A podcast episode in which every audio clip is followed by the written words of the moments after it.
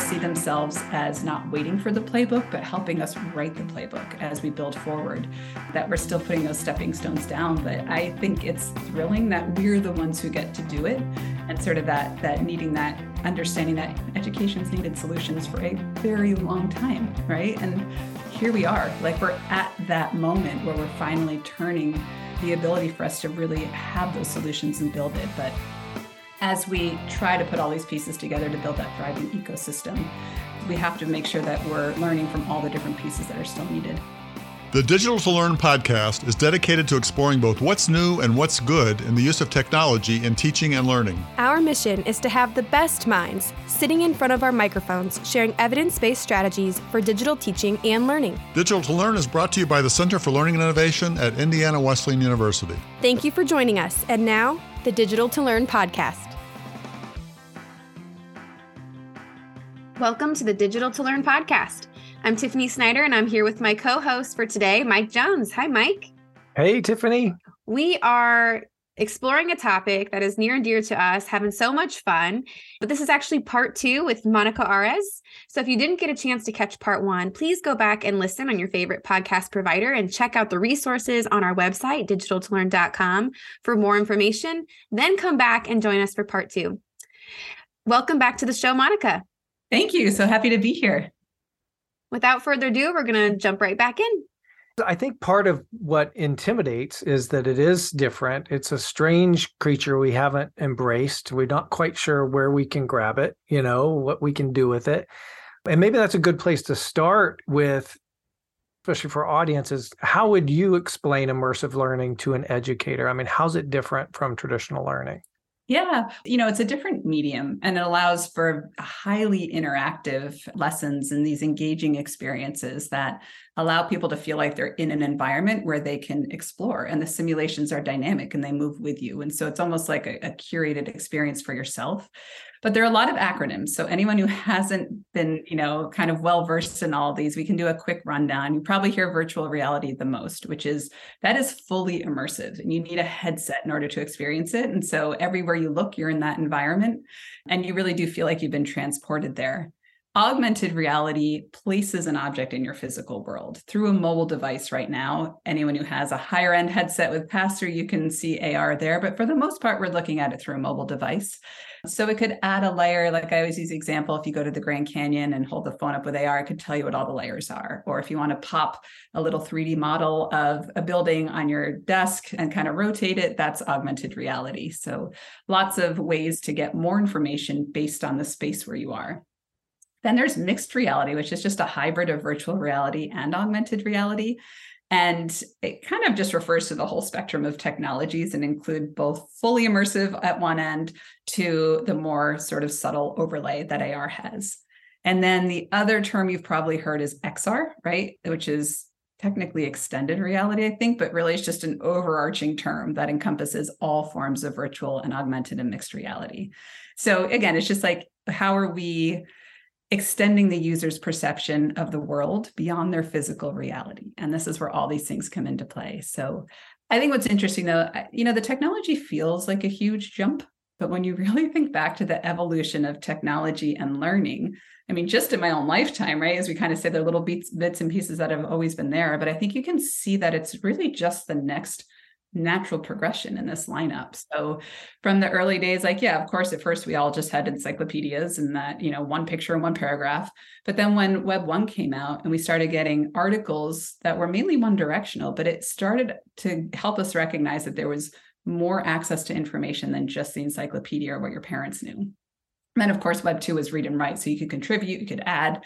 The creator culture took off, and the mobile devices was obviously the biggest game changer we've had when it comes to learning, because no matter where you were in the world, no matter when you were curious, you could get the answer. That should have completely transformed learning on the spot. We didn't quite get there. We still were like, well, we'll just keep using the memorizing method and things. There's like, oh no, like we have a whole different tool now and all the information's in our pockets. Let's figure out how we actually push ourselves to use that class time for higher order thinking and debate and things that we should have shifted. But, education's a slower moving industry for many reasons. And so it didn't quite catch on that. But now that we're entering this new phase where we're able to add layers on top of it where we can actually feel like we have these simulated environments, but it almost feels like you're hopping into the internet, as you hear a lot of people say. It's like the combination of Miss Frizzle's Magic School Bus and hopping into the sidewalk chalk drawing and Mary Poppins, right? Like if you see something in 2D, you can just jump into it and suddenly be in that world in 3D, or add that layer on top. If you can't bring the lab, can't get to the school, you can bring that lab equipment into your house and you can understand how it works and manipulate it. So I think the value that we have right now with all this isn't necessarily changing everything. We're not going to suddenly be doing everything in VR, right? I think it's that we can now add a layer that gives us a different tool when it's appropriate. So we have this hybrid model, which is part in person, part online right now. But I think we're moving into what I'm calling the tribrid model, where we can seamlessly move between in-person, online, and then these immersive experiences. And we can choose when it's best to use each one and seamlessly have the capability to go between them all. So I think that's where we get to head, and that's where we should get excited about offering something new. But, you know, if that really comes to life and it's seamless, that's an incredible way to learn, right? Like the moonwalk. I looked at the picture growing up in the encyclopedia at the Smithsonian. I just went up to the moon, right? And it allows you to connect to history and that story in a completely different way. Have you seen that tri-blend model done well to date? And if so, at all in the university? I haven't, but that's what, like, every time I talk to university about, you know, how to start using it, because it's hard to go from 0 to 1. And I recognize that. So it's like, you know, a lot of people had to sort of figure out like these online learning applications during the pandemic. And so within a unit, are there 2 or 3 places where it's a lot more valuable to see it in 3D or to go in and experience that? So, you know, anyone who had a nursing practicum who couldn't actually get to the clinic to do it, these kind of simulated environments were very helpful to have them help start working on patients. Anyone who's doing aviation simulation training, they could do it from their own home. But even small things like, you know, learning about phases of the moon. Have you ever tried to teach someone why we see phases of the moon? It takes like 10 drawings. It is really complex. It's hard to map the 2D to 3D. But in AR or VR, if you can just jump between the earth, moon, and sun as everything is rotating and revolving, in 30 seconds, your brain understands why we see it. But it's so hard otherwise. And so it's figuring out where it's really valuable to do some of these experiences and then just adding them as pieces into that curriculum at first. Slowly, it'll start to evolve a little bit more. But I think it's understanding where we should and shouldn't use it and what's available. There's still a massive content problem. Having to build these experiences out is still quite costly and takes a lot of time. So I think it's trying to find almost like that pilot use case within the university class that they're teaching and understanding where we can use it. But I'll tell you, one of the coolest things isn't just the experiences. During the pandemic, we sent headsets out to a bunch of graduate school classes. They didn't even go into experiences. Like they didn't even start off with Beat Saber. They wanted to join together in these experiences where they could feel present. So where they could body language, where they could see each other, they could pass objects to each other. They hadn't ever met in real life. And that is really powerful to think about. Like they just wanted to feel together, and that this technology allows you to do that in a way that you couldn't before. So there's something about, you know, we know that we learn better with all of our senses, we learn better together. And even without a learning application, this technology is immensely powerful for the environment that we have to create for learning. It's interesting, as you say that, my mind is racing. I was in Australia and I was teaching a deaf community how to do filmmaking, right? And we got through all the training and we were in the production, and the director could communicate with the lighting guy and with the sound person silently across the set. And I was watching that happen. I was going, that's amazing. You know, how much more efficient they can be on a set because you don't have to stop rolling sound. You don't have to stop the actors. They can communicate. I thought that was amazing. Well, today we're working on a social work class. We're trying to design a recording in 3D space of 2 parents and 2 kids and a social worker having a communication. So we were experimenting with that today. And I was able to go in as a director of the scene and not be seen in the 3D recorded space. So our characters could be acting out their parts and I could be there and talk to them and they could hear me, but the recording doesn't. Oh, nice. And I thought, wow, that's like an overlay with the real world, because now I can coach them and go, now I want you to wipe your brow. You know, okay, you need to have a tick in your right hand. Don't forget the tick in your right. And that's not going to be recorded in the scene. People going in and watching and experiencing the 3D scene never even knew I was there coaching the actors. I could use this in so many different ways, right?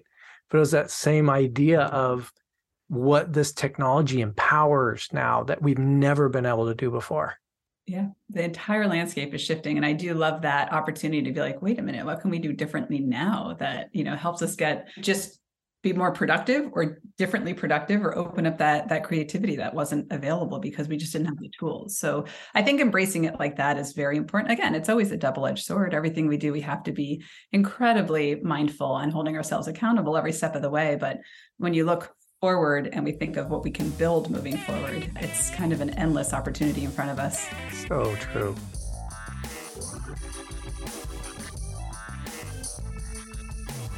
You've worked for Amazon and Facebook, for Meta, and you do consulting. So in terms of immersive learning, what developments are on the horizon that you're allowed to talk about? I mean, again, I think like anything that includes AI is going to be pretty amazing. I know that it's kind of new to the scene. A lot of people are a little bit worried about what it can and can't do, but just imagine combining AI with mixed reality. And suddenly you have a personalized and adaptive learning wherever you need to be. So, and like, you could have the algorithms that sort of understand a learner's challenge, and then it can adapt the learning environment to them so that it really can work with their strengths, and it can help fill in some of the gaps that they might have in their weaknesses, and then create this tailored learning path that can help them achieve their goals. That's not something we've been able to do before unless you have that tutor right with you all the time. And even then, it's like fractured tiny times of the week. This allows people to be like, I always have that assistant with me. I always have that ability to visualize what I need to, if you need to, or say, I don't quite understand this. Can you explain it to me in a way that makes sense? Whether English isn't your first language and you need help translating, or whether you learn in different ways. I think it's one of those things that we are just now starting to see what those options are, but also having sort of that real-time assessment and feedback from AI and mixed with these environments that we're learning in. I think it's just going to help provide learners that sort of performance that they used to have to wait for this one huge moment to do. And now it's going to constantly be in that sort of like trial and error, guess and check, understand if I get it or not. And so I think it's that combination that we're just now about to hit with combining AI into all of these different immersive experiences, that we'll see the corners start to turn. And that came out of the market very, very quickly, right? I think we've all been trying to like push the metaverse stuff and AR and VR. And we know that their tooling is a little bit hard. It takes time, that obviously the hardware has iterations to go until we get to the final end state where it's a sort of acceptable pair of contacts or glasses or somehow, you know, infused in our bodies. But AI was very quick, and we've instantly seen a lot of that just kind of hit the market. So I think, you know, I was saying before in a different conversation that so much of what comes into my inbox is a lot of negativity around ChatGPT. And like, oh no, everyone's going to plagiarize or they're going to cheat. And I think this is one of those moments where we have to challenge ourselves and just be like, yes, so bring it. Like, that's amazing. We're now raising the foundation of where we're starting our teaching, which means that we're now forced to use that time a lot more for the creative thinking, the discussions, the pushing, you know, what we know into what we might not know, and taking it one step beyond, which we don't often have time for with our learning as it is today. And the example I always give is like, you know, my dad had to use the slide rule, and it took him all class to solve the problem. And then I had a calculator. I got to push the button and I had the same answer in 2 seconds, but we used the rest of the class for real world applications.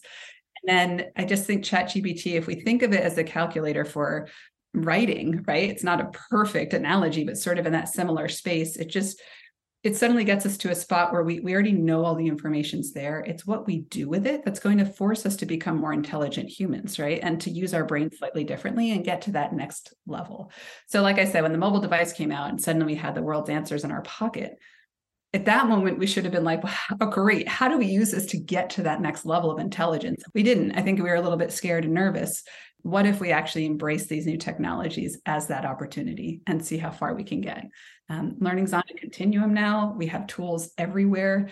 We used to just go to school to get the latest and greatest, and now those are ubiquitous, right? And so I think it's a question of how do we as leaders in the education space want to make sure that we're setting up this foundation right now for generations to come to be successful. Let's say you received a an email that was different, one that was from a university that was like, no, we are not afraid of this. We are going to tackle this head on, and we're going to do the tri-blend model. Mm-hmm. We're going into mixed reality here. With the AI, who would you suggest, since this would be a unique case because not everyone's responding in this way, that the university pull together at the table to get ahead and to make this happen? What are the, is it a kind of person? Is it a series of positions? Who would you bring to the table to plan for this new future? Yes, I want to be very excited. I feel like I would love to talk to you. Let's figure this out. I think some of the, the hurdles that still exist are just the integration of the hardware, right? And I think there are a couple little pockets that they're getting better, but we know that they're still not perfect. And so making sure that you have the hardware that you can get into the university, and then most universities have their little closed off internet system. And sometimes it's hard to add the headsets to it. So are we looking at like a separate metaverse, internet or box where we keep the student data? Like all these little things that in a pilot model where you bring in 20 headsets and one professor is willing to do the hard work of, loading content onto all of them. We can do it on a smaller scale, and we think of doing it at scale for university or for many, many learners. We just have to make sure that those roadways are in place. So oftentimes it's bringing together like a cross-functional team of support until all the pieces are integrated. But yes, I think it's having someone who understands that technology, the opportunity, and that one, like the hardware has to work and be seamless. If there's too much friction, it's not going to be a great learning experience. So you should be able to put the headset on, it auto plays the experience that the professor wants you to play, or you can find it, you can go back, you can keep track of the learning that's happening. Most universities have LMS systems, and they want, if students are home, you want that little link to just open up in headset or open up the AR experience in your phone on your desk. And so connecting where students find the information that they need for learning and to keep track of into these, AR, VR systems so that they're all at least talking to each other. You don't need to necessarily do any kind of graded assessment in a headset, but hopefully the LMS knows that you at least opened it and did it, right? And so I think there's some of that. And I think it's a little bit of not a lot of content exists. So can you match what is already out there as like a place to get started, but then can you really challenge the university itself to create courses where students make more, or to partner with developers and creators who can help you make some of the experiences that would add value to existing classes, and start to get that entire pipeline ready, and then have universities share all the content that they're all making. So we're not reinventing the wheel every single time. And that centralized library doesn't exist, right? And so it's like these little pieces of people sort of seeing the spark and recognizing the value are there. And the innovative ones, the brave ones, are starting to do some incredible things with AR and VR in their classrooms. So we're getting there. I think it's just a matter of, can we support this on a slightly larger scale now so that we don't have the frustration layer that can often kick in? VR for Good is a good example. That's beginning to build a repository of experiences that are changing the way we view things, situations. So good. And I try and tell people too, you don't know what you don't know, right? Put a headset on, play. With that thought in mind, from your perspective, how can educators and researchers get involved in this? Curious.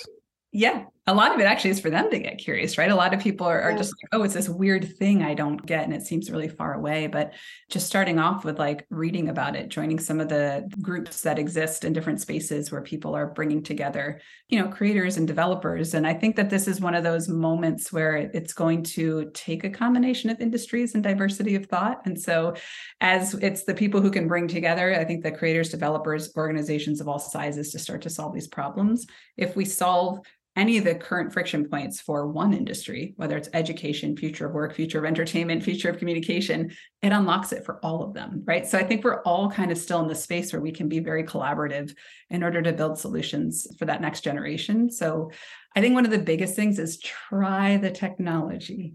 I think you can, we can talk about it all we want. We can show people videos of what it looks like in the headset, but until you put that headset on, it's very, very hard to explain. And so we used to do a lot of demos. We put educators in the headset and they would come out with their eyes just super bright, being like, oh, here are the next 10 things I think would work really well in this. But from just the talk beforehand, that didn't light up in their brain. There's something about actually understanding what it feels like to be in a fully immersive experience to unlock that understanding. And so I hope that, again, as this technology starts to become available, even if it's just in a lab at first in a university, or if they can find ways to go to conferences and try it, that they'll start to recognize the impact. But I think really it's that notion that it will take all of us. And I hope that people see themselves as not waiting for the playbook, but helping us write the playbook as we build forward, that we're still putting those stepping stones down. But I think it's thrilling that we're the ones who get to do it, and sort of that needing that understanding that education's needed solutions for a very long time, right? And here we are, like we're at that moment where we're finally turning the ability for us to really have those solutions and build it. But as we try to put all these pieces together to build that thriving ecosystem, we have to make sure that we're learning from all the different pieces that are still needed.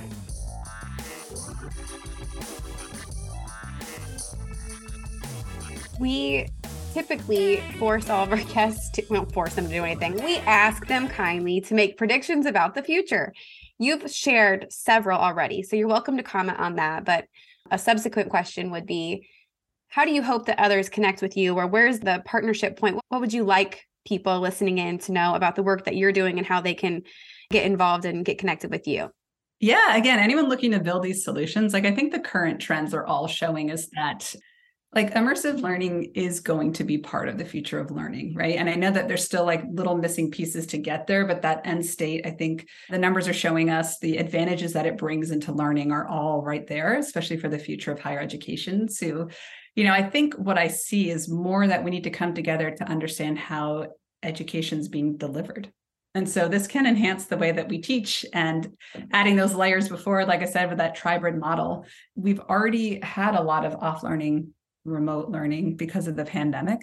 And so this technology can leverage what we learned from that, but it can also now add in the pieces that we're missing. And so I think things like helping students feel present with each other, no matter where they are in the world, helping them come to a digital twin of their university, even if they're not on campus, and feeling like they are actually there and they can see it and they can be on the quad, they can see the different buildings, that they can come as live avatars and they're educator is a live avatar, and they can have classes where they all are actually interacting as avatars and hop over to the lab and hop over to field trips.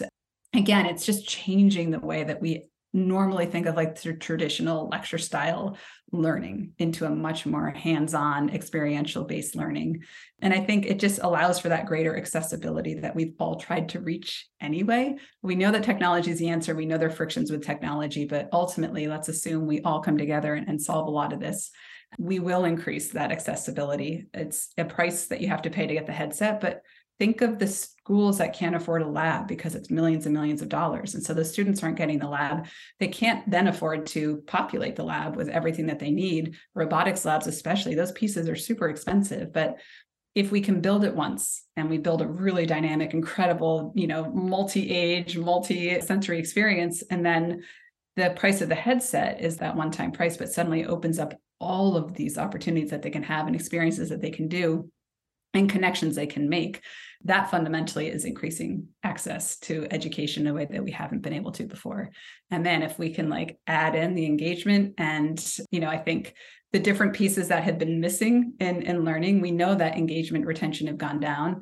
The few studies we've done has started to show that that's actually going up, including attendance, which is kind of nice. So there was a stat I saw from the National Lab that said, you remember about 5% of what you learned in lecture style learning, 10% of what you read, and 75% of what you learn in virtual reality. So like the numbers are coming in strong. It's what surrounds it. And just, again, everyone coming together to recognize that we need to start to rethink education as all these new tools come out and not be fearful of it. It'll be a little messy at first, of course. It's not going to be a perfect, seamless transition. But for those that are ready, I feel like it's been, something I've been really thinking about and working on most of my entire career. And I think the path is clear. It's just a matter of actually doing the work now and making sure that we're doing it responsibly. Tiffany, I don't know about you, but I can hear the passion of the teacher and the love of people that Monica has. I know. So I'm so glad that you have both of these giftings coming together, that tech-friendly idea about how we do this in the future, but you also have the core understanding of what it is to teach and change lives. And I think that's beautiful. Oh, thank you. Yeah. I was in the perfect moment, though. Honestly, it's like the metaverse is not a new concept, right? We have been talking about this. Authors have been writing about it for a long time, but it was, I think, the combination of the pandemic, which forced us into this global experiment to bring learning online. And we quickly realized that like, it was terrible. Right? It was like, yes, we could deliver knowledge, but like we couldn't engage anyone without classrooms and labs and field trips. And so what the challenge became, well, how do we create digital experiences that allow people to come together and feel that sense of presence and bring, you know, these sort of digital assets to them so that they can still interact and play when we can't actually get to the lab. And that's when I think people were like, oh, that's what the metaverse is. That's what it allows us to do. And so by seeing the problem and needing the solution and recognizing this was actually part of that answer, that helped a ton. So I think it was that coupled with the fact that the technology is finally mature enough. I mean, like I said, that first headset I put on was terrible and nobody would have wanted to pay money to adopt that at scale. We're at a different place now. We know we still have a long way to go, but what's available now works well. The content is great and it's at a good price point. So there's still that patience of bringing it along. But in the end, for thousands of years, humans learn through first-person spatial experiences, right? We learned by what was around us, by interacting with it. And then the digital age forced us into this like rectangular generation where we became third-person outside viewers of the story. And it's a bit of a disconnect. I actually think this just allows us to learn much more naturally by going back into that first-person spatial experience. But now the advantage is we can do it with anyone in the world and in any environment we want, playing with scale and time and things that are too dangerous and things that are otherwise impossible to do. So that's sort of that advantage where we can combine what works for us as humans with now it's available to make it even better. So good. It is so good. I have so many notes, handwritten, archaic style notes right now, but it's just so great to have you here. And a couple of the things that I wrote down that I think will become themes of this one is the curiosity thread through all the courses, through all the offerings, making that, you know, a central focus, the tri-blend model, which I've already mentioned like 3 times and started owning that language. And then also that sense of belonging. You know, we do this to bring people together and they still want that. They still want the community in the digital space. So, and everything else too, but thank you for giving us your time. Absolutely. No, this is a great conversation. I appreciate it. And you guys make it easy. Oh, good. Well, thank you. We're very glad to have you. We will be back in touch. I think there's still a lot of this conversation needs to happen, especially as we push forward here, but thank you so much for joining us and sharing your collective wisdom and experiences with our audience and with us. Yeah, thank you for having me. And to all of our listeners, we know that you're just slightly overwhelmed, but mostly just inspired as we are. Join us again next week for a new topic, new guest on the Digital to Learn podcast. We'll see you then. Thank you for joining us on Digital to Learn. If you enjoyed this podcast, there are 3 things we ask you to do. 1, come back and join us again. 2, tell your friends about us. And 3, give us a positive ranking on your favorite podcast platform. Digital to Learn is brought to you by the Center for Learning and Innovation at Indiana Wesleyan University. Embrace the future. Always keep learning.